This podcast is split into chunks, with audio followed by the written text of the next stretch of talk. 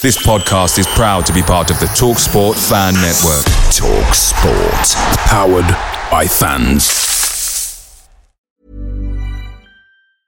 And there it is. That's as good as it gets on this stage. Nissan Townstar EV strikes again. It's an unstoppable van. Unstoppable. Look, Just fantastic. You can actually see the Pro Pilot technology in action. Effortless parallel parking. It moves with all the confidence that comes with a five year warranty. And with a bench full of all star van experts, there's real strength in depth here. That's all star quality. Search Nissan Townstar EV and visit your local All Star Van Centre to see for yourself. Terms and conditions apply. Five years or 100,000 miles, whichever comes first. ProPilot is an advanced driver assist technology. Driver's responsibility to stay alert, drive safely, and control vehicle at all times.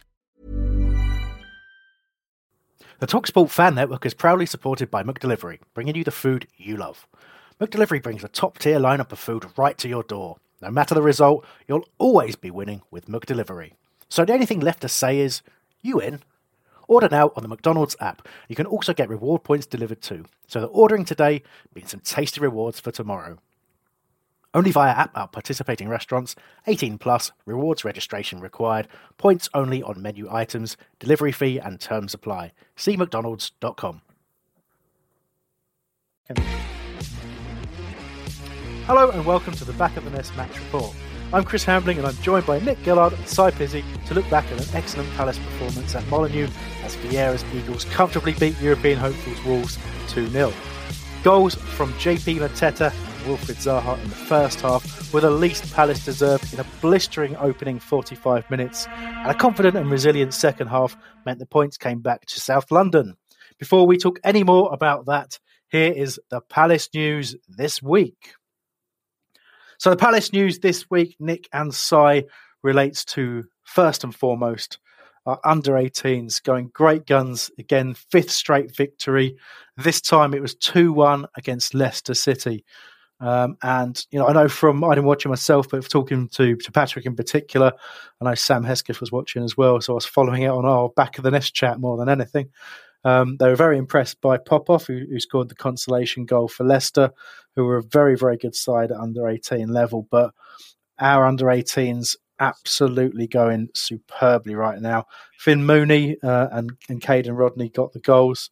Uh, Mooney's really starting to get back into some form, signed those, that professional deal and had a couple of little knocks here and there. And, um, you know, a little bit off the boil, but really coming back strongly at the moment. Great on the dead ball, and it was a direct free kick again in this game that saw him score. You know, you start dreaming about him and Scott Banks on free kicks, and um, you know we'd score an awful lot more goals from set pieces. I can tell you that.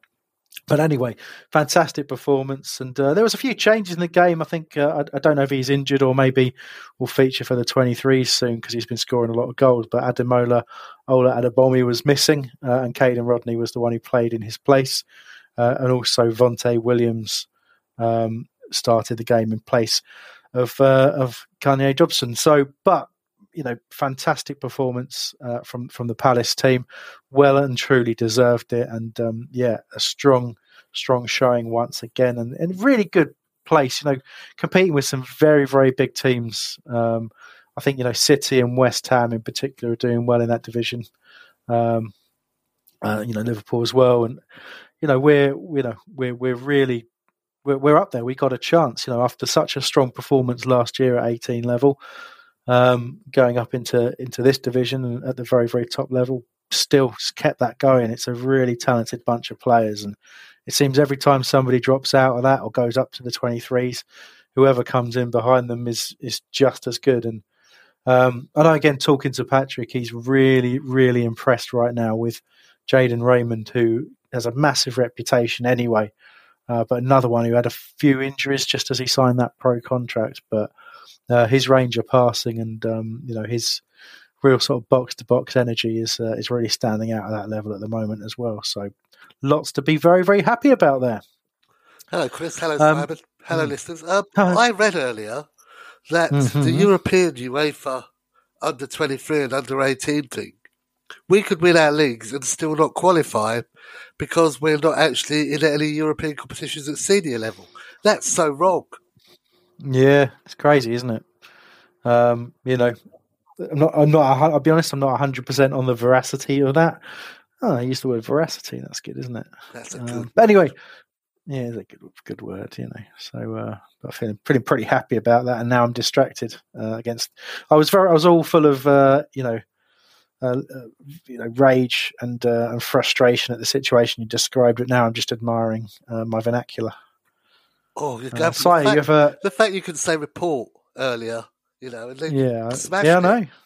I know. Sorry, have you ever admired your own vernacular? No, but I admire yours regularly, Chris. You know, I'm a, you know, I'm a big Thank fan. I'm a yeah, big fan. Yeah. No, I, I, on the under 18s, you know, obviously living up in Leicester, people are ranting and raving about the quality of the academy they've got up here, and, and they've just built a new facility, and mm. and they're generally churning out a lot of good players. So that's a really good result, and it bodes well for us in the future as well. Well, definitely. And um, whilst the 23s didn't have a game, um, the news on, on Jes Rak-Sakyi, he's been nominated for February's PL2 Player of the Month award. Um, fantastic form. We obviously remember last time out, um, he scored twice against uh, Brighton, which is, you know, obviously the, the pinnacle, um, you know, being, being entirely responsible for the goals to beat Brighton. Also scored against Spurs as well, and um, been a really, really strong showing from him in this last month. But all season, he's been excellent, and I was shocked, gentlemen, to to read, and I want you to steady yourselves for this. That he scored 15 goals in 21 games this season. 15. 15 goals in 21 oh. games. That's not even counting the assists, you know, because he does play out wide. He has he has assisted plenty of times as well you know, he's probably pushing. Again, I don't have the stats for the the assists, but I would suggest, you know, in goal involvements, he's pushing at least one, one per game right now, which is, you know, at 23 level is very very impressive. What's um, really uh, really heartening is knowing that the under 23s and under 18s are both playing in a Vieira style as well. So mm. it's it means mm. that they'll be able to step up really easily when the time comes. Absolutely right. Things are going very, very well in that respect. You know, we, you know, we've obviously not not long uh, redid our academy facilities ourselves, but you know, this group of players didn't have the benefit of that. You know, working their way through the system, it certainly helped us bring a bring a couple in in more recent times that we, we were heading that way. But you know, this is all this is all hard work and, and pure talent. So it's really good to see it happening. Um, and I suppose it wouldn't be a mo- I know we're doing the news, but I suppose um, doing the news like we're anyway. I've not, I've not have annoyed myself now by saying we were doing the news, uh, like um, making ourselves out to be slightly more important than we are. But I did notice that Palace Ash got in touch um, and did ask a question about this and said um, our academy are flying in both under 18s and PL2. And he's highlighted to the thing that you were saying, Nick, about the injustice of the UEFA Youth League. So you have to qualify for the Champions League. Uh, plus it says entries for youth teams of the clubs who qualify for the Champions League, plus the domestic under 18 champions. Uh, so Manchester City beat Fulham in the playoff. so Chelsea apparently qualified this year, even though they finished seventh. Palace finished second on goal difference. So if the current season finished finished as it is, the Chelsea kids would qualify from fourth and Man United from eleventh. Crazy, Nonsense. isn't it? That'll be where I read it earlier, won't it? Really? That must be where you read it earlier because you're not going to read it anywhere else. I don't know why so you, Ash... you, mentioned in the academy. I keep thinking of the back of the Nest Academy in Young DR and how we've brought him through to, to be a full squad. Oh, I know. It's um, you know, it's, it's, it's amazing, isn't it? He's over there, you know, pretending to be a real boy on the YouTube. Um, yeah, doing doing doing great work. But um, yeah, yeah. Well, you think about the academy line that we've had. You know, I mean, who can forget young Ben Nagel? Uh, now, I think something like assistant editor of the Sports Mail online. You know, you know, he he was our original wonder kid, Wunderkind. um. Anyway, Nick, you have distracted me once again, um, and so I'm now going to return to the last bit of news, um, which was an unfortunate defeat for the Palace women's team against Coventry, who have incorrectly named themselves Coventry United. We all know it's Coventry City. Uh, they're playing in the wrong colours as well.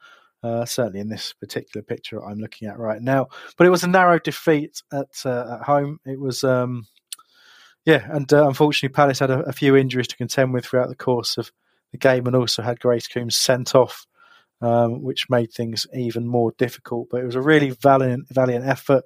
Uh, continued to attack and weren't far off, um, you know, scoring at, at, the very end there from a from a dangerous corner. But such is life. Uh, lost, but been been in decent form and doing re- relatively well. Uh, and they go to to Lewes for their next game, who are a very very good team at that level indeed. But um, I mean, that'll do for the major news. But we did want to mention, obviously, that uh, at the day this is on the day of recording this, um, we've we've been told when we're actually playing Everton, uh, Nick, and there's something um, quite interesting about when we're playing Everton, right? Yeah, half past twelve on a Sunday. The first trains from Liverpool on Sunday morning get into King's Cross at twelve fifty. So that's a bit rotten, really, isn't it? Mm-hmm.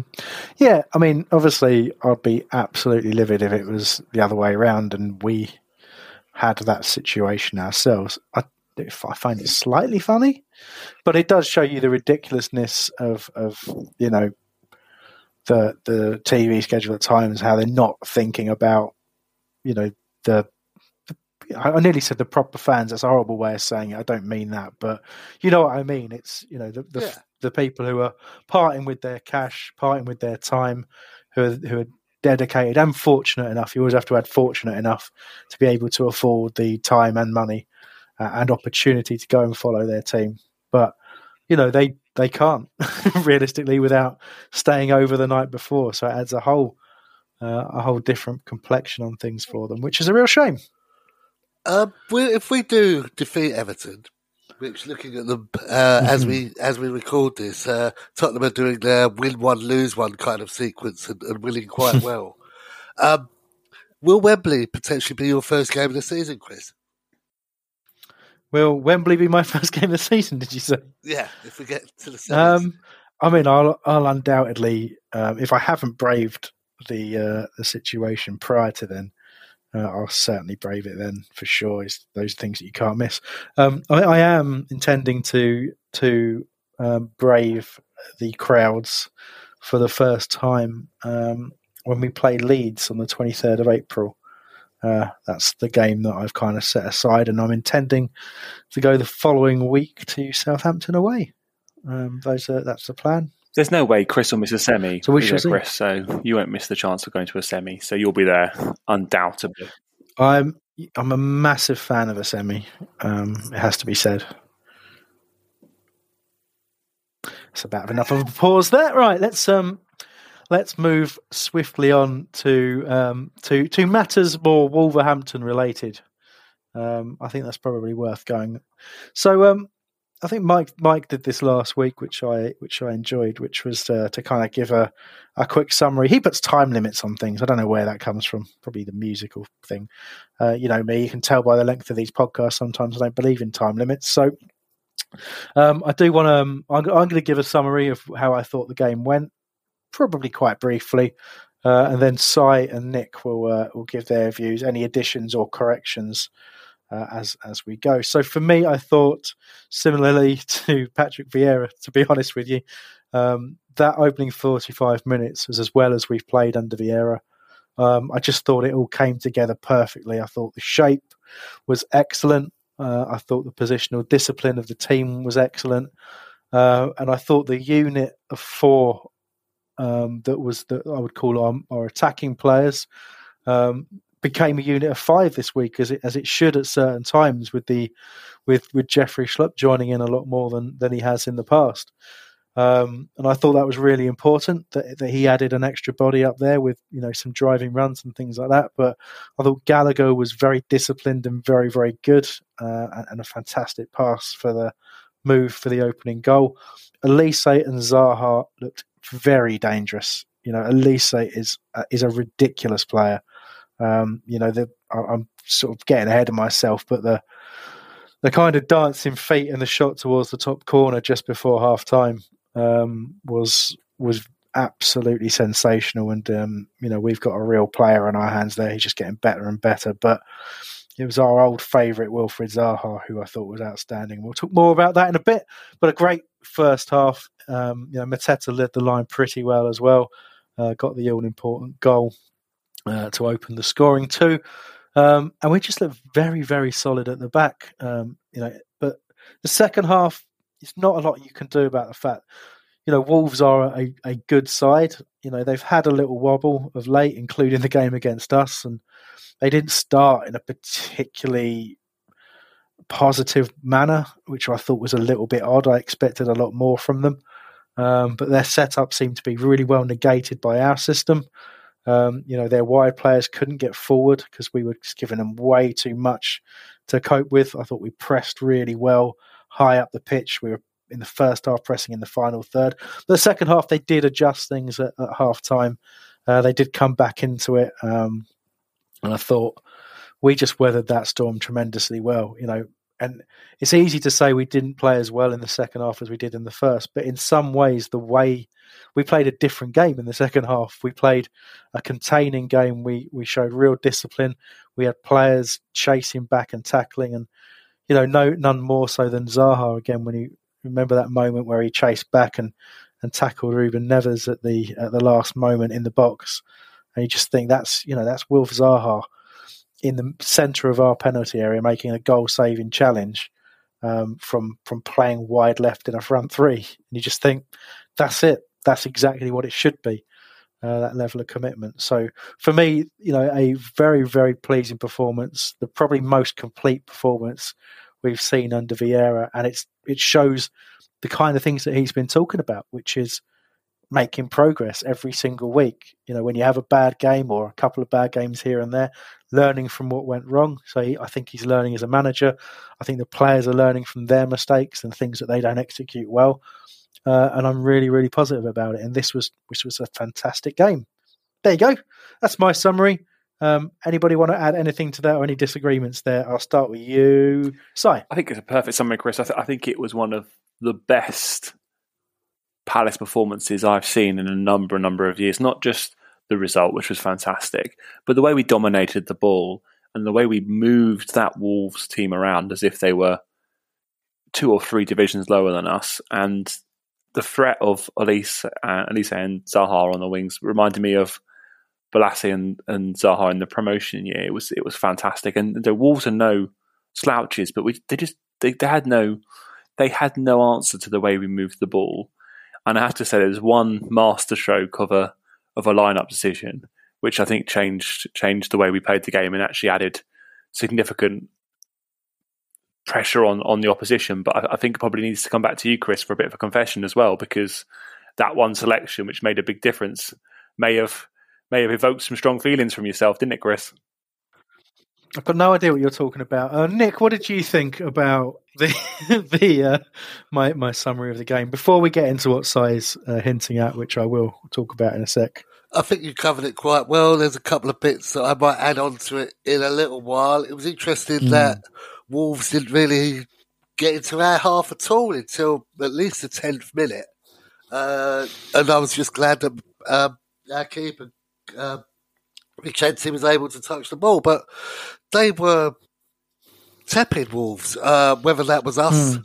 being really, really good, because as Si said, it was one of the best performances we've had for for many, many years. Possibly, you know, obviously we've had results against Liverpool where we've managed to get draws or win, or we've beaten Man City, but for a complete team performance where everybody did mm. their job really well and over and above what they usually do. That first half was something else. It really yeah, was. Well, look, through it, uh, Guéhi carrying the ball forward, Andersen pinging the balls, Clyne really settling into that right back slot, um, Mitchell just such so at ease now in that left back mm. position. That midfield midfield three, Gallagher and Schlupp, what absolutely dead on their feet by the end of the match, but they were still getting into tackles. We had no danger of letting the last minute goal in because I, I, think we'd put that to bed. Uh, mm. Wilf, as he said, getting back, but being everywhere, being a lot more mature, passing the ball a lot more, and not getting rattled. In fact, rattling the hmm. support mm. more than anything else. Um, Jean Paul Mateta Absolutely. John Philippe. Jean calling Philippe. him Jean yeah, I'm thinking of John Paul Gaultier, aren't I? Like yeah, I said, if I don't get always, a name wrong in a pod, there's something wrong. Um, Jean Philippe Mateta just, I mean, the build up to the goal, he's headed down to um, Gallagher, and then his run he's run to the far post and then run to the near post. The defender hasn't seen him go through. And I know we've got uh, a message for uh, either on Facebook or Twitter. I keep looking at that Mateta goal. I'm not sure how he's managed to do what he did to the keeper. Did he kind of lob it over him? I mean, we, we were silent after that when because we weren't really sure A, what happened, and B, with it being VAR for a foul. But he's hmm he looks really clumsy, but he's so effective. Yes, he's a very, very interesting player. He takes a lot of grief still. I mean, mind you, so do a lot of our players for for no good reason either. But I think you know he's he's getting the nod because he just gives us something a little bit different, and he's a very, very willing worker. Um, you know, he doesn't always control the ball well. Um, but but when he does, and when he you know when he cushions it well, when he moves the ball about, you know, he's actually a very intelligent footballer as well. But the question was from London Eagle. It said, "Did JPM mean to scoop the ball over the keeper?" I think he did. Um, if he did mean that, that's that's sensational. I mean, I've I've attempted to finish from about a yard out in that exact same way and skied it over the bar. Um, in terms of you know uh, of, of scooping the ball up, but I never I never intended to scoop the ball up. I'm just awful at finishing. But you know um, whether whether he did or not, and it, or it's just a combination of him trying to chip the keeper and getting it a little bit wrong, and it just looped up like that. But if he intended it, that is that is an unreal finish. It Was that um, unconventional as the goal he scored against Brighton, which was from about as yeah. far out, wasn't it? Well, actually, when you think about that finish against Brighton for his first ever goal for Palace, that kind of supports London Eagles' view that it was deliberate. You know, if he's capable of being that quick thinking and, and that technically strong in the moment, you know, instinctively, perhaps it does point to a, a deliberate scoop over the keeper and, and, the kind of the perfect finish. But frustratingly, you now both want to speak. Frustratingly, from where we were sitting uh, in the first half, which is great because you're right in front of the executive boxes at Wolves, all along that long sided stand, uh, so you can really uh, give it large to the people behind you. Um, he was offside rather too often in the way that Ben Benteke used to be, uh, so it was derided a little bit for that. But of course, we forgave him once he'd scored. Yeah, I, I agree. I agree, Nick. Uh, he was offside a fair few times, but I've been so impressed with JP this season. A, he was criminally underutilized by Roy, and it's not a criticism of Roy, but he didn't give him a chance at all, did he? Apart from in those dead rubber games, which just didn't matter at all, and, and we'd already lost, or we were already so far ahead we weren't pushing.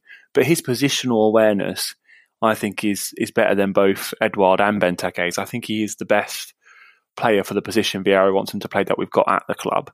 And that case in point, there was a bit in the towards the end of the second half where it was Zaha and Benteke through. And it's not again not not not not digging out Benteke, you're leaving on the pitch for a few minutes, but I think in that scenario, if, if JP was still on the pitch, that's probably a goal. Benteke's movement wasn't where Zaha wanted it to be, and that, that lack of understanding there. Just, I think JP's positional awareness and, and his finishing in the box, he's a real poacher as well as as well as his movement and chasing down the midfield players that he did. He pushed from the front. So I'm a massive JP fan, and I think we can build. I think he can be he could be there for the for the foreseeable future in that position. I think Benteke was on in the second half towards the end though, just to hold the ball up, which Mateta isn't quite as good as doing as Christian. Yeah, um, don't know if Nick sort of trailed off weirdly to everybody else there, but that was quite odd. Um, but yeah, no, I, I, yeah, I, I, I see that. And look, but if, if Benteke you had the the kind of same energy, I mean, obviously he'd be a very different player, but if you had that same energy and and, and sort of fight that we're seeing from Mateta now, I think he'd still be in the team. But you know, Mateta's the one who's showing the you know the passion to to get involved. He's running those channels, and you know yes, he's got a lot to learn. Um, but I, I, think the improvements he's made have been fantastic. That confidence coming up, and you see it in games when you know when he when he gets that goal, you know, directly afterwards, when that the confidence levels up, you know, he he actually he's a far far better player. Um, you know, and I I think he could go into some very impressive things, but You know, he can't ever get to that point where he thinks he's done it. You know, when he thinks he's he's cracked it and he doesn't have to keep pushing and getting better, um, because you know he's not so super talented that he can kind of coast along. He'll always have to work uh, incredibly hard. But in this system, under this manager, um, he's he's flourishing at the moment for sure. Look, before we, before we move on uh, and talk about the the lineup a, a little bit more, um, it'd be remiss of me not to say that you know if this was a Wolves podcast, which it isn't because we're not speaking like this, but uh, but if it was, I would be raising huge questions to to Bruno Lage about why the hell you start a game without a striker. You know, Daniel Podence is is a, an interesting attacking player. I, I, rate him quite highly. Not a striker. Uh, you know, Neto not a striker. Uh, Hee-chan not a striker. Um, and that's probably the the biggest problem that they have. Um, you know, on the bench they had, um, you know, obviously Raul Jimenez still really getting back to, to the player he was prior to that, that horrible injury. Um, and Fabio Silva hasn't set the world alight like he did on Football Manager. Um, so, you know, those two as, as, strikers aren't really doing it for them right now. Um, but, you know, that there would be question marks for me on that. I thought that was the reason that in the first half we didn't see anything from them in terms of, of any attack. So I do want to say that because I think that played right into our hands. But we still had to do the research. We still had to to come up with a game plan to take advantage of how Wolves had been playing recently, and we and we certainly did that. So we'll talk lineups now. And yes, as I mentioned earlier, it is a, it is a bit of confession time. So I reached a point uh, prior to the game kicking off where you know I decided to kick off myself. So in our back of the nest chat uh, we often share our thoughts on the lineup, and those thoughts aren't often modified. Like, oh, you know, when I put stuff out on my personal Twitter, I tend to think about it a little more. Um, so, you know, it is our it is our conversation between us. It is, you know, it, it's it's where we say not necessarily what we really think, but it is us unfiltered.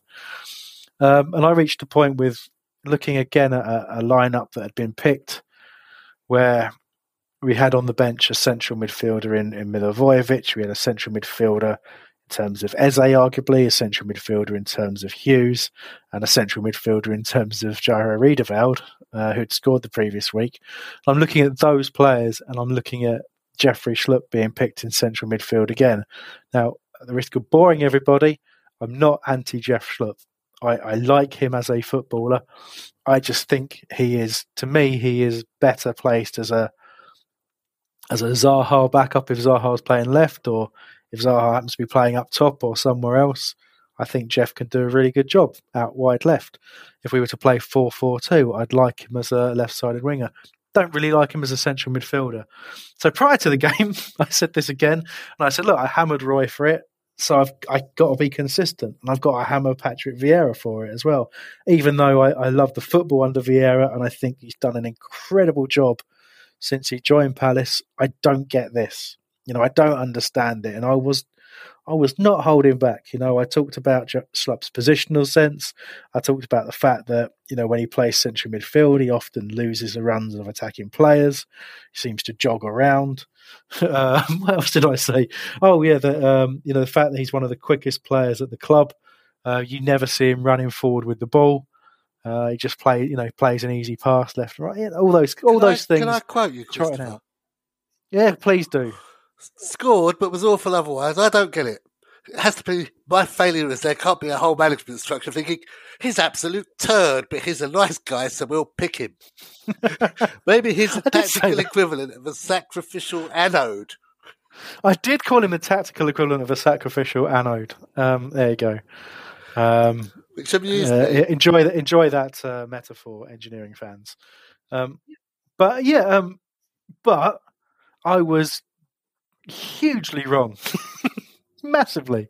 And I did, to my credit, I did say I must be at fault here because clearly I am at fault.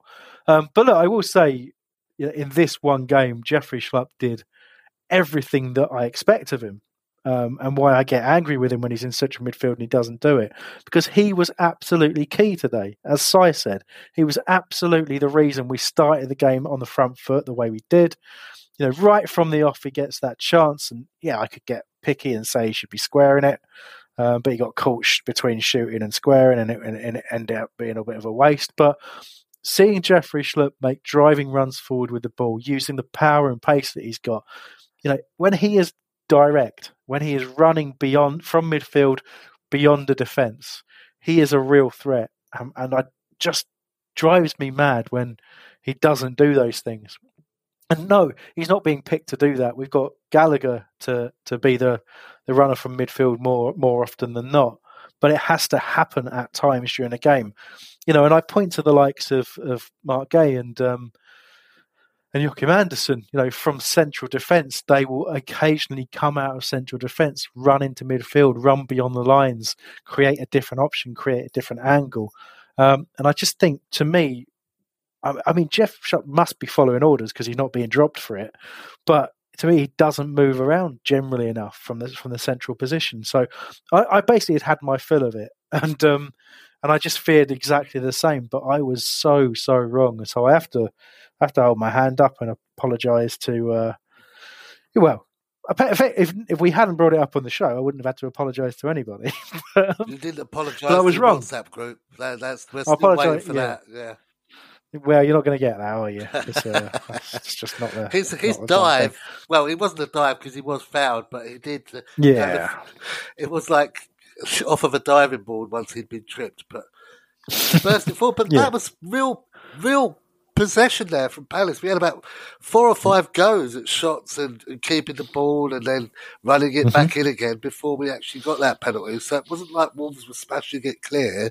We were somehow getting the ball back and going at them again. It was relentless. No, that is, and um, I'll let Si speak in a sec. Sorry, Si, but that is what, what one of the things that Vieira is about. Um, you know, that's what he's talked about before. It's that it goes back to how Arsenal used to used to be when he was, you know, at his best there where you just never you couldn't get out.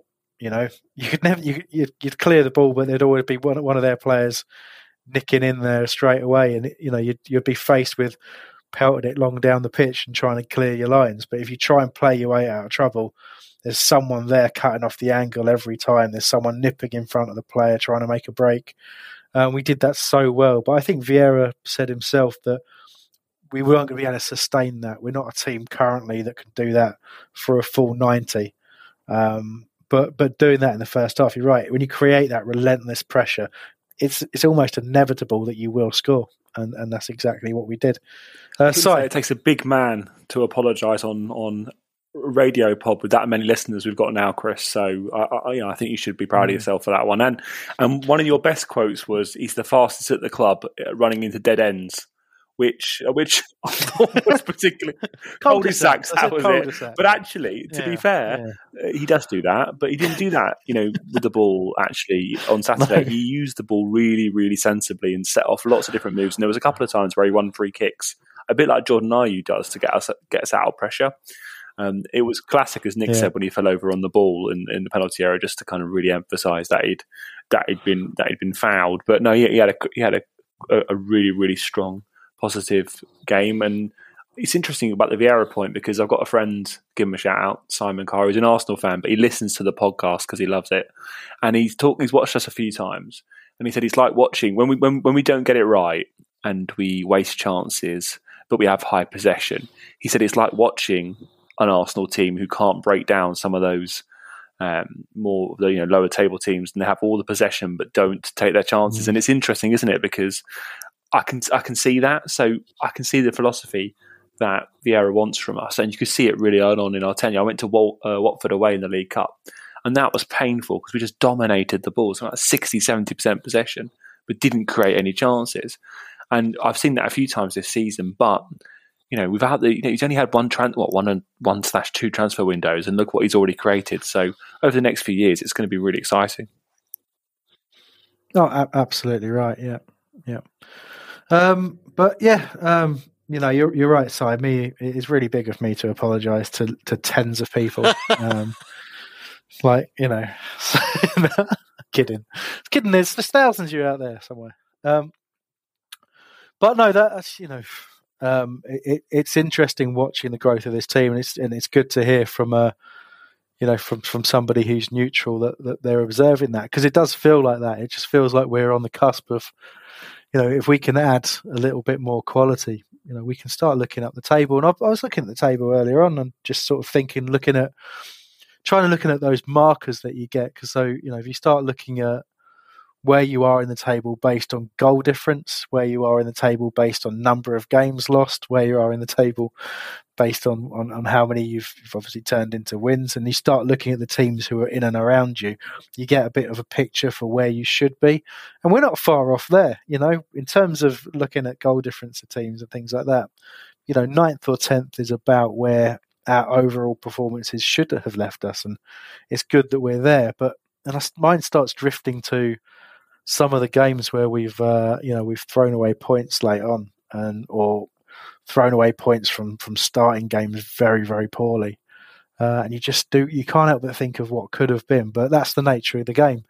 You know there's plenty of points that we've put on the board that you could probably argue um, you know either, either them from from some fantastic in- intervention by a defender or goalkeeper, or for some wasteful finishing, it could also have been very different. So you can't get too worked up with that and too excited about that. But the fact that we've put out performances that have been good enough, in my view, for the majority of the season to have won a, a lot more games than we have is very encouraging indeed. Going back to uh, Jeffrey Schlupp winning the penalty, um, we had uh, hello Jarvis. Uh, we um, when Wilf uh, lined up uh, to lift the FA Cup, when Wilf lined up to take the penalty, a um, little bit nervous, but mm. I knew he'd score it and I knew he'd smash it. I, I, was wondering how you felt when he when he grabbed the ball to take the penalty. Yeah, yeah, that was an interesting one, wasn't it? Um, it do you know what? When he picked the ball up, it, it left. It had completely left my mind that previous penalty, and I and I didn't I didn't even think about it and, until he scored it. Um, and, and, you know, I just wasn't really, yeah, I, I, wasn't really thinking. I just, like you, I had no doubt, but it hadn't even crept into my mind that um, that he'd missed the last one, and so so badly, unfortunately for him. But yeah, um, interested in his celebration as well. Um, but you know, I'll let Si. No, I was, I was going to comment on that. I mean, I'm not going to call out individual Twitter accounts because I don't think we do that on here. But there's so many that I could shout out to here that have been given Wilf abuse over the last few weeks and months about him being past it. His head's not in it.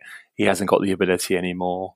And, and that's mainly because he isn't doing tricks every two seconds. But his role in the team, his role of what Vieira wants from him is different to what it used to be for me, he's number one on the team sheet, and that isn't because of any relative man crush that I have, but because he is still top quality, and for me, he's still the best player outside of the top six teams. And and that, if you look at his return, he's on nine goals this season now for us, and, and a high number of assists. I was mm-hmm. anxious when he took the penalty. Don't get me wrong; I was standing there pretty concerned just because of the of the last one. But but I was so glad, and when he ran over to the fans and gave us that celebration, I mean, I was the opposite end to that, but you definitely know what he was getting at with that. And actually, hopefully, he can continue to prove those people that need to sit in a dark room for a while wrong by performances like he put on on Saturday. The way he celebrated when, when he scored against Norwich with that fantastic goal, running up to Vieira, cuddling him, um, we've had no speculation about him leaving he seems a lot more settled than he used to be. It always used to be, oh, Wilf's off, Wilf's going here, Wilf's going there. Even the talk of him going at the end of the season has died down. I wonder how much that settled him and, and made him a hmm. better mm. player for us. Well, certainly not drawing attention to it helps, um, but it's. I think it's also the source of a lot of the the anger at him because he was so, you know, clear and, and, and open about wanting to move on to different things. Um, that opportunity didn't come. Um, obviously, Arsenal did put in a bid for him, and we weren't prepared to structure the deal the way they wanted to, so they ended up doing a, a similar deal for Pepe, and probably massively regret that. Um, but look, you know, he whether or not, I mean, at some point, you know, the, there's got to be the question over whether or not he'll he will sign a new contract with us. But I dare say we'll be trying to ask him to because he's got a long, long time left. But you know, you said it there, side, and that, that's my big thing. I don't think he has anything to prove to. I don't think he does that to prove anything to people, and I don't think he feels any need to prove people wrong. Um, I think you know he's got ultimate belief in his ability and, and has every right to do so. Um, but I think he's, what he's probably asking is, you know, you know, are are you people who have been making all the noise in my direction, making noise, celebrating my achievement? Because you know, should you be? You're going to cheer me when I when I do what you want, but and I think that's really what it comes down to. Um, you know, everybody, there's nobody beyond question. Uh, even Zaha, even for for me, our best ever player, you know, um, is not beyond uh, criticism in a constructive way. And and but I don't think you should ever really doubt his commitment to to Palace. But I think most of all, it's it's about that expectation. You know, for for a lot of people, there are some people out there who just have a degree of prejudice or have taken a dislike to Wilf because of perceived attitudes or things like that. And and I don't really have any real time to to get into that, and and, and I don't have any real inclination to want to give any any time to to that kind of discussion right now. Um, but in terms of of questioning him as a as a player, he's changed as a player. Uh, and and I think if people stop for a moment and think and think, they'll realise he's a far better player now. But because he's not tearing it up and beating the same two or three players out wide over and over and over, um, all of a sudden it's Wilf not trying. But you've got to understand he, you know, he's had years and years of coaching and developing and realizing what's most effective, and he's an incredibly effective player right now even when he's not playing tremendously well, you know, he will impact on the game if he's got the ball in the right areas. But, you know, if you're expecting, if you turn, expect to turn up every week and watch Zaha as he was as a, as a teenager and, and, and lad in his young twenties, where it was all raw pace and skill and beating players, you know, and all that kind of stuff, then you, you know you, would have to travel back in time because he's not that player, and no player keeps doing the same thing over and over and gets the same results because it doesn't work that way. You know, people double up on you, people come up with tactics, people kick you.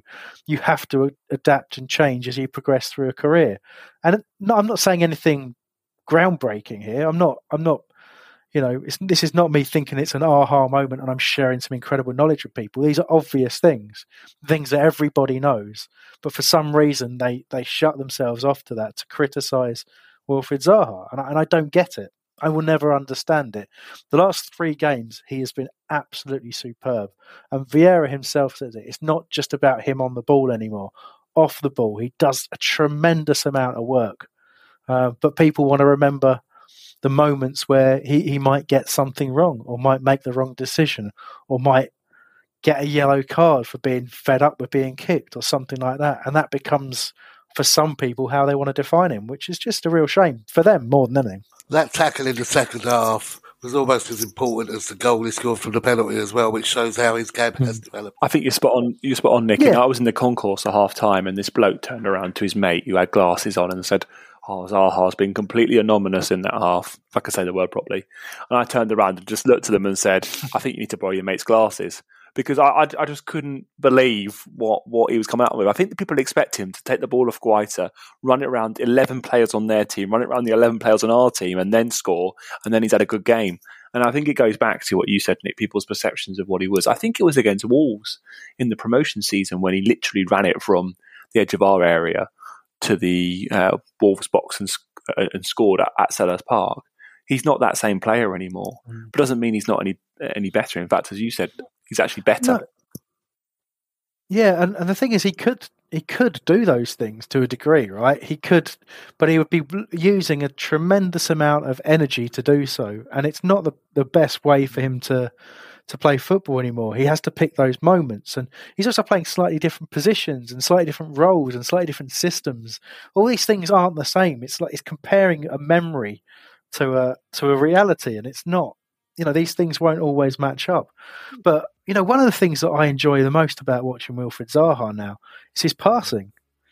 If you see, you know, he, obviously he's not playing in central midfield or anything like that, but the moments where you know he has to play a defense split splitting pass or he has to switch play or anything like that, he can really ping a pass. It's it's very very impressive to watch, and it's part of his game that he's really developed well, along with the defensive side of it that you don't get quite so much admiration and time for. But if you want to try and enjoy Wilfried Zaha a little bit more and a little bit differently, start to you know, I'd you know, I, I'd encourage people if they're not doing so already, start to have a look at the way he plays passes, particularly the intricate passing, and how he links up with someone at the other end of their career in terms of you know uh, Michael Olise in, in emerging, you know that excite the exciting quick feet, the directness, the the talent, the technique. You know when Zaha links up with him, and you know and they're working together. Try and enjoy that as well. It's it really is a sight to behold. You know we we are very very fortunate people, and when he's not at Palace anymore, whether that's you know in the next twelve months or in ten years or whatever, you know that is that's going to be a really really sad day. But anyway, um, we've talked far more than I thought we would. We didn't even have a show plan today, uh, and we are about a third of the way into the words that I wrote um, to kind of trigger us. But um, so I want to give um, you two gents just a bit of time to to talk about, you know, moments or or or performances that you want to draw any kind of attention to. Uh, so Nick, if I can start with you, you know, obviously we've talked about Zaha, we've talked about Schlupp. Um, who else did you uh, want to pick out, or is there any moment in the game that you want to talk about that we haven't covered already? I think it's just not individual players, but how we played as a team. And you were talking about Zaha being the focus for tax before, and he's not like that anymore. We've got so many players now that when they're on the ball, the opposition are going to be scared. Gallagher, when he's on the ball, frightens the opposition. Olise frightens the opposition. Even Guéhi coming out of defence frightens the opposition because they just don't know what we're going to do. And we've got so many players that can play so many different roles while they're still in that same position that it's incredible. Uh, my only fear is that we keep keep this squad together and building it at the end of the season. Um, big shout out goes to um, Andersen when uh, uh, Vicente was booked because the Wolves player put the ball down and Vicente had the audacity to pick the ball up and put it at the other side of the area before he played his kick, got booked. Andersen just held up 2 0 to the Wolves fans, which they didn't like very much. So, so I really like that. And we've got a really, really good team spirit going. And um, I don't think players mind being on the bench if they know they're going to come on and be, be part of a winning team. And it's just the only way is up, as Yaz once said in our promotion season. Indeed.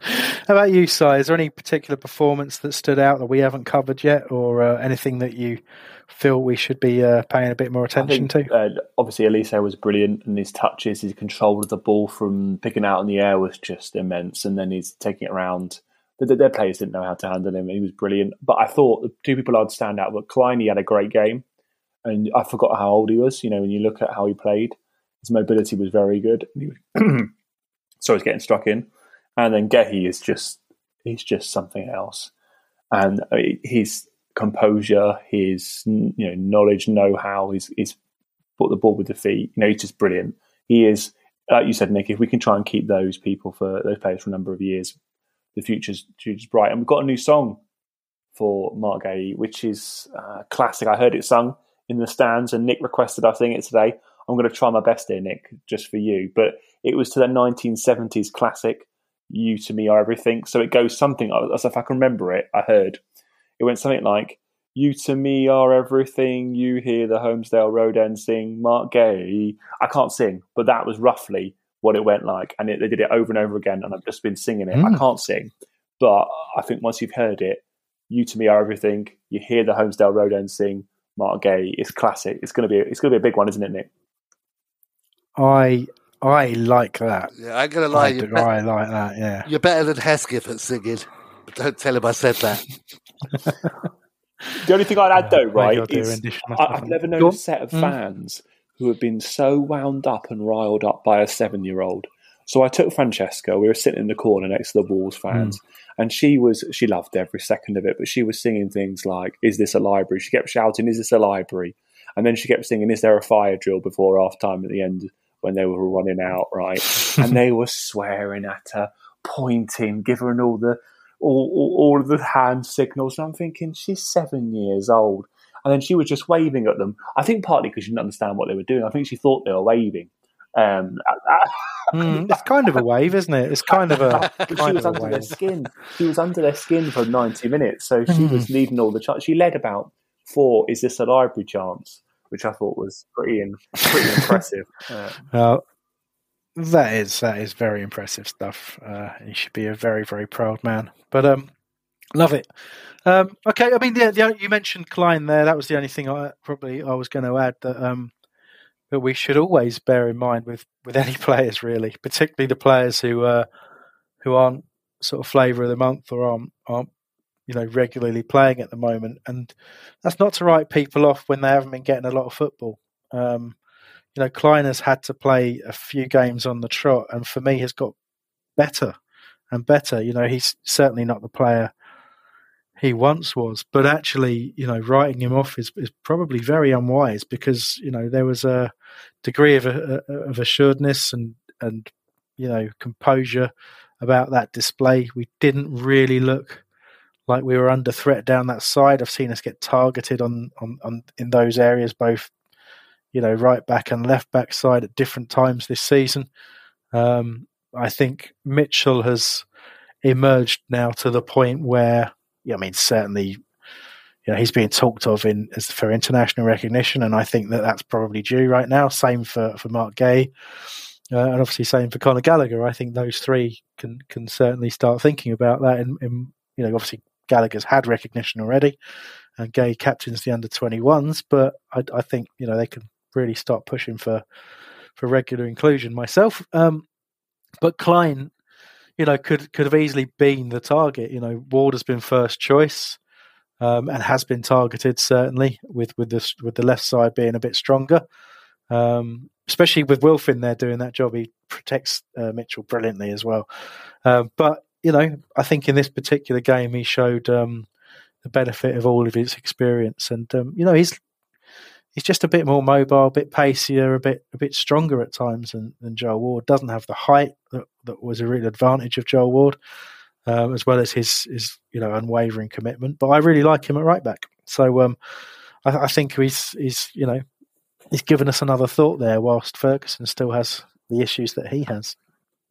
But anyway, look, we're going to take a short break there, have a word from our sponsor, and when we come back, we'll go through the last of your questions uh, and uh, some four word reviews before we let you go for the day. Spring has sprung, and our friends at Manscaped have the best tools for some spring cleaning in your pants. Trust me, your confidence will be blooming like the flowers this upcoming spring. Time to clear out that winter bush and join the other 4 million men who trust Manscaped.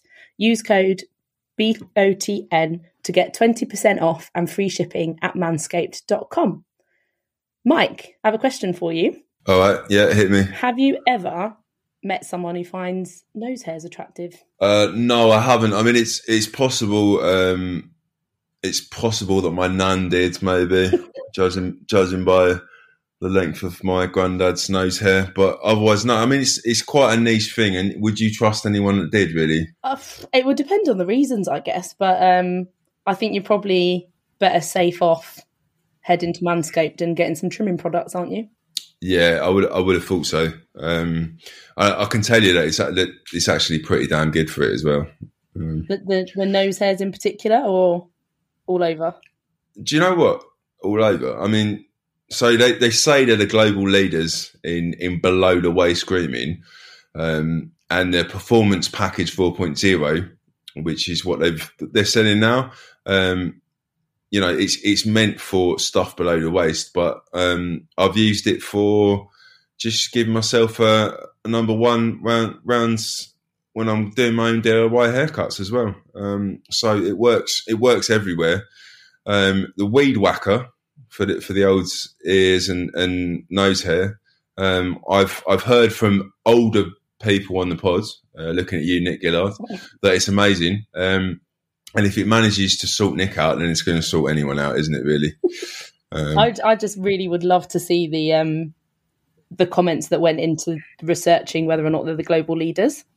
I just really, really want to see the feedback on that. Well, if there's four million blokes, um, you know, you, you you can't be wrong. No, definitely. Um, I just in more more the types of comments. I'd be interested in seeing uh, what went wrong for people using other products and why they then chose Manscaped as their global leader. Um, yeah, I mean, I'd imagine that John Wayne Bobbitt used uh, the other products, that kind of thing. Um, yeah, uh, who knows? Who knows? It, a horrible thing to think about, um, but you, you, know that you're not going to get any any uh, dodgy uh, cuts and, and nicks and snags using uh, using this, and that's the important thing, isn't it? Yeah, no nicks on the balls with uh, Manscaped or anywhere, or anywhere. Or anywhere. Yeah, oh, yeah, absolutely. Uh, but one thing I want to talk about because it's not really mentioned by the others very much is is how good that their um, their aftershave is. So they sent me one, absolutely fell in love with it, and then my son. Um, he was sitting on the toilet playing with it because it was it was in my bathroom, and then dropped it and smashed it, and I was absolutely gutted. No. Um, but it's okay because I got bought another one for Christmas. But also, my flat smelled of Manscaped cologne for about six months as well. So, um, yeah, it's, it's, it's it's worked out pretty well. It is amazing. It smells so good. Like it's it one quick spray of it and it's there all day. So that's that's my that's my tip. Um, but whatever we talked about, all you have to do is use the code BOTN.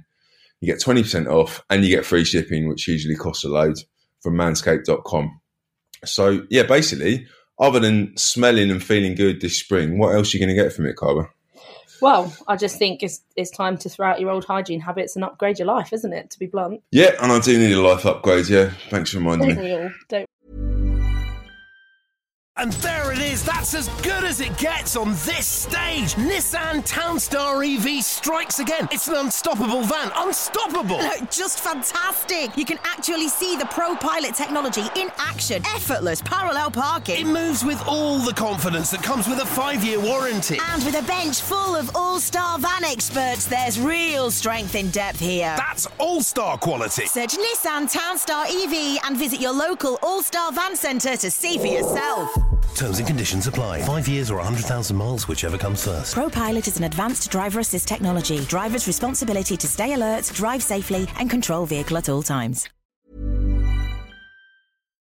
Away days are great, but there's nothing quite like playing at home. The same goes for McDonald's. Maximize your home ground advantage with McDelivery. You in? Order now on the McDonald's app. At participating restaurants, 18 plus, serving times, delivery fee, and terms apply. See McDonald's.com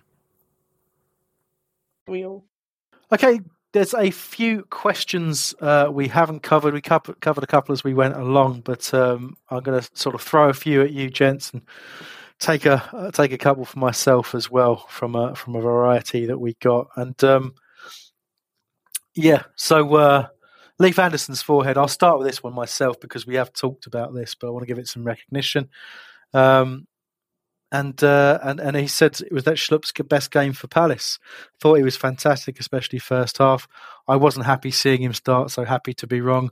And you know, obviously, you would have heard already that, that I'm very much in the same place with that. I wouldn't necessarily say it's his best game for Palace because I think he's had some outstanding games, um, especially in that spell when he played wide left forward for us uh, for a consistent period um, and was was you know bombing up and down that wing and getting shots away. Great finisher when he's when he's on his game as well. So I think we've had some we've seen more exciting and more direct games, but it's probably the best game I can remember him playing in central midfield. Um, as much as my brain is slightly clouded on that because I hate seeing him there, uh, so I probably wouldn't remember any any other decent performances. But uh, you know, I thought that was an outstanding performance from from Jeffrey Schlupp. Um, so that covers that one. Thank you for uh, for that question. Um, so uh, I, have I've I've anticipated Will Pickering's question as well when he said Southgate was at the Wolves game. We're expecting slash hoping to see Mark Conor and Tyrick play against Wilf at Wembley. Uh, hope. Um, actually, I'll, I'll, ask you you on this one, Si. Uh, be your your your view on this. Do you think? I think Marc Guéhi and Tyrick really the question. Conor should be included because you know he's he's been superb and he's already had that recognition. Do you see it as maybe too early for for Marc Guéhi and Tyrick Mitchell, or do you think we're going to see Southgate bite the bullet and um, and give them the opportunity that they're pushing for? It's one hundred percent not too early, but there is no chance he gives them the opportunity because it's Palace. I know I'm sounding cynical, but Conor got his chance because he plays for Chelsea with us. And if you remember, didn't didn't Ruben Loftus Cheek get picked as soon as he went back to Chelsea after he finished with us, but didn't get picked when he was with us? I've got this kind of thing that we don't get we we're not we're not a sexy club, so we don't get our players in in the England team. Do I think they're ready? One hundred percent. Do I think he will? I just don't think he will. They deserve it, but I just can't see it happening. I think Southgate, the big decision he's got to make is whether he picks Michael Olise because he could still play for England. He could play for a number of different countries.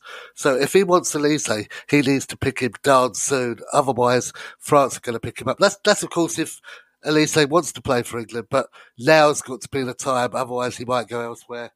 I, I would, I, you know, I hadn't even considered that that Olise um, would would want to play for England, given that he's re- represented France at um, you know at uh, at international level, um, youth level, albeit already. But but you know maybe that's a conversation worth having.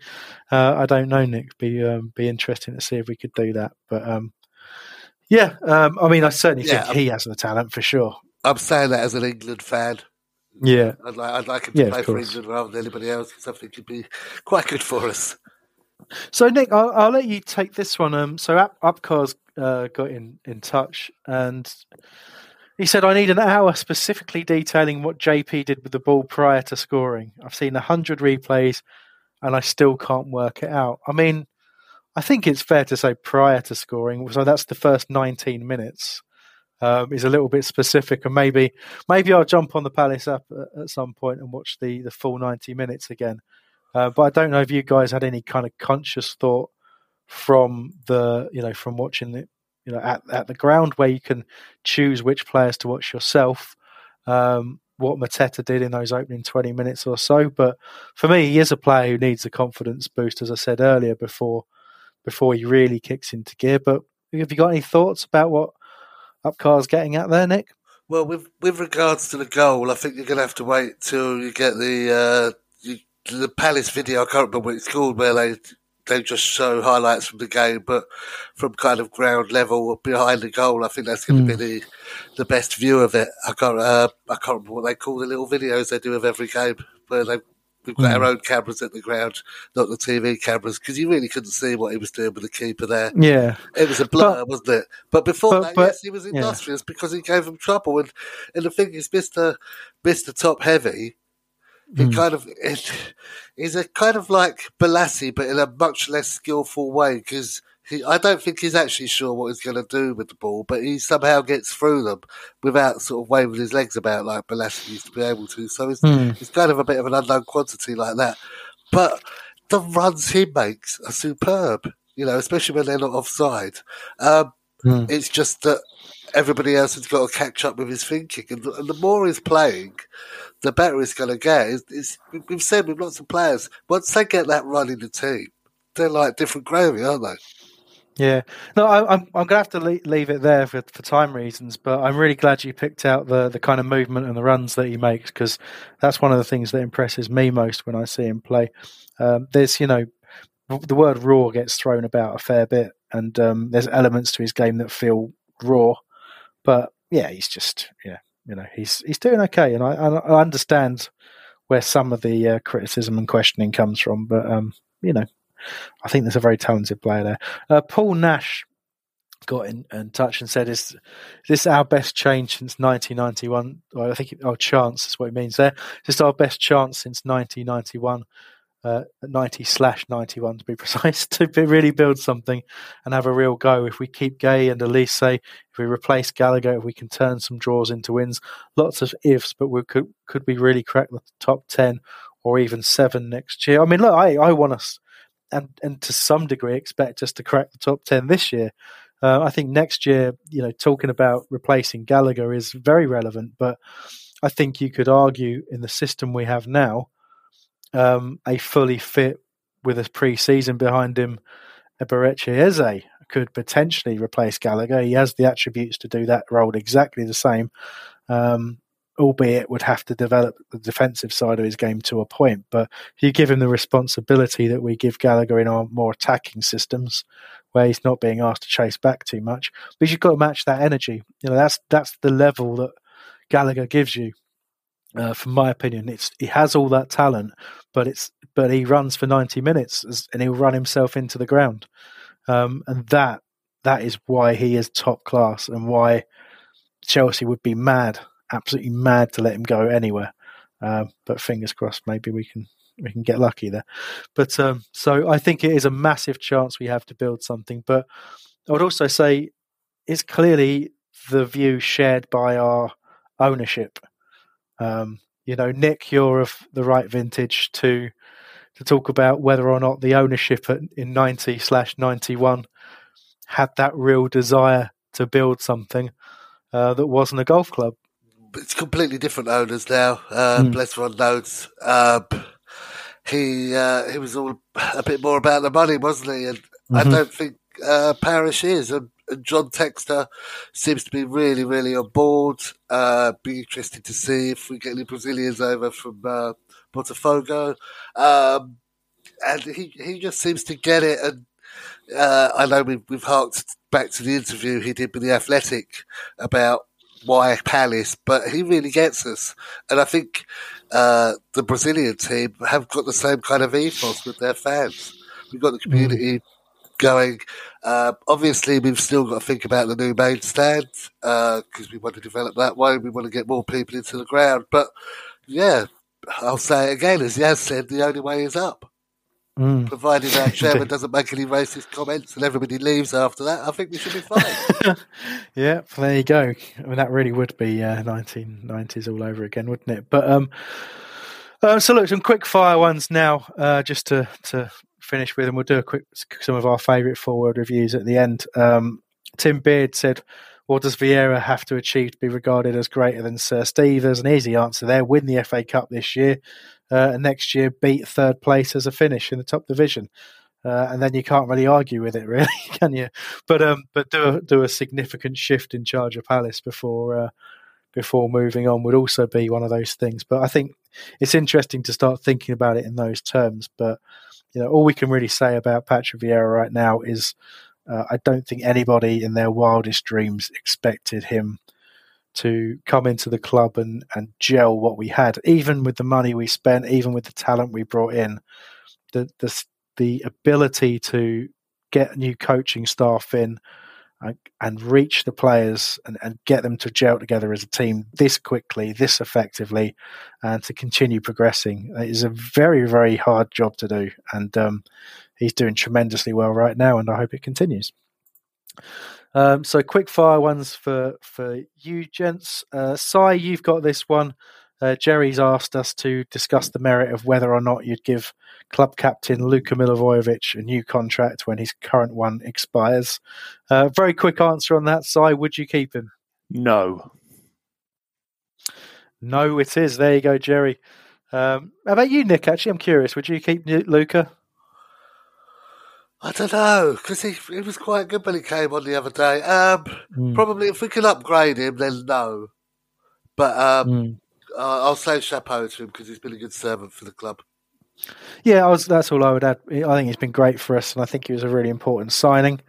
Um, and you know, might I'll be honest, there's a large part of me that hopes somewhere he rediscovers the the effectiveness that he that he had playing alongside Johan Cabaye, where he was outstanding. Um, to to have have to fill the role of uh, Mile Jedinak anyway, uh, he was mm. always going to have uh, his detractors, wasn't he? Yeah, he was, but um, and I don't mean this on, as an offence to Mile Jedinak, who was absolutely unbelievable for us. But Luka's a far better footballer than, than Jedinak ever ever was. But um, but yeah, his his form sort of fell off a cliff a bit, you know. But who knows? You never never write people off really. Um, Mark Werner um, got got in touch to say, do we think that the sale of Chelsea could help or hinder our possibilities of keeping Conor? Richard Evans said uh, along the sign, along the lines of there would still be many other clubs after him. And I think that's another thing. Um, I think if we, I think you know, the sale of Chelsea could could mean anything really. We just don't know what what's going to happen there, and it's very much a, a watching brief. But yeah, if it means Conor gets sold, um, then yeah, I think you can look at a lot of clubs, home and abroad, who would be competing for his signature, and we would have to just cross our fingers and hope that we not only have the money, but um, we have the, you know, the stature to to convince him that that Palace would be the right place to go. I don't hold out any hope at all, other than you know that, that tiny thing that keeps you watching football all the time. Nobody will love him as much as Palace fans do, and I think that's true. That. You know, he knows that. We've we've you know the Palace fans give it uh, more of a shot than we ever had. It would ever have if we weren't you know the the club and the fans that we are. You know that's it's you know otherwise there would just be no chance. Would it be and finally, Martin. So, would it be a shame if we got to the FA Cup final against Chelsea and he wouldn't be able to play in it? It'd be awful. Absolutely awful. Um, yeah, yeah. But there you go. Uh, Martin asked where McArthur was. I, I, I, I, heard Patrick Vieira talk about somebody being injured, and I don't know if it was him or not. Um, but, but yeah, not selected. Not sure. Don't know. Don't know if either of the gents know. But he said he was injured in his post-match presser. That was he said he was yeah. injured. Okay, there you go. Which is a shame. Obviously, come back from a hamstring injury and uh, to be injured again. Hopefully, nothing too serious. Um, but we coped brilliantly without him, and it was an outstanding display from Jeffrey Schlupp in the centre, which helped. But man of the match for me, Wilfried Zaha. Just to summarise there. Anybody else got a different man of the match? Nope. I'll go with Wilf. Yeah.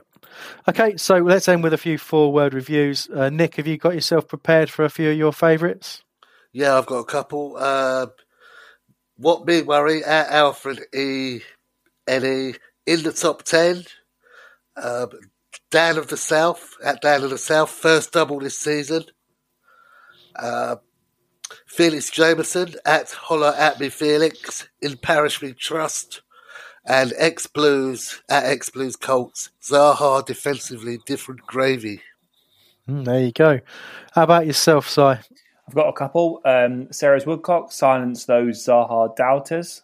My Swedish uh, marathon march friend, Mikael Westerback, Glad All Over Again. I've also got Magic 3 CPFC, Quality First Half Tactics. And to finish off with a perfect one, Mike Deacon, We're Above Brighton. Love it. Uh, and I'll end with a couple of my faves. Uh, we've got maybe Xavier with top class away performance. Uh, which uh, which describes the, performance exactly. And finally, Sam with the kind of uh, uh, attitude that I'm that I'm very much having myself right now. Sam at Edgar TP with half the England defence. Bang on, Sam. We'll leave it there. Uh, lots of very, very happy people, uh, including ourselves. Uh, a fantastic Palace performance. But obviously, next up is Manchester City, and it does not get easier. However, obviously, shocked him a little bit earlier on in the season. So there's got to be a chance there.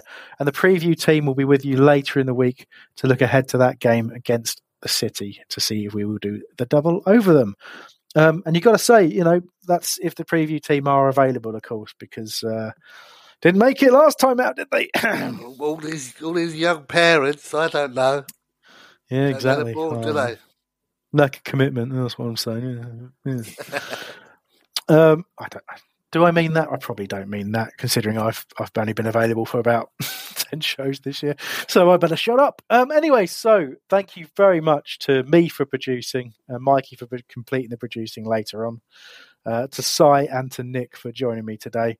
Um, but most of all, thank you for listening to the show, and in particular everybody who got in touch. Um, which obviously we read everything, can't use everything, um, but we certainly read it all, and it, it really did help us today uh, with the minor attempts we made at creating a show plan. But I hope you enjoyed what we put together. As ever, there's plenty more content for you across all of our social accounts and a wealth of life, live in that, indeed, not live, live, and recorded shows for you over on YouTube, including instant match reaction and chances to get involved in the discussions yourself. So find us on everything by searching Back of the Nest. Like, subscribe, be merry. Leave us positive reviews in all the right places because that will help with the algorithms and allow more people to find out about us. And until next time, come on, you Palace.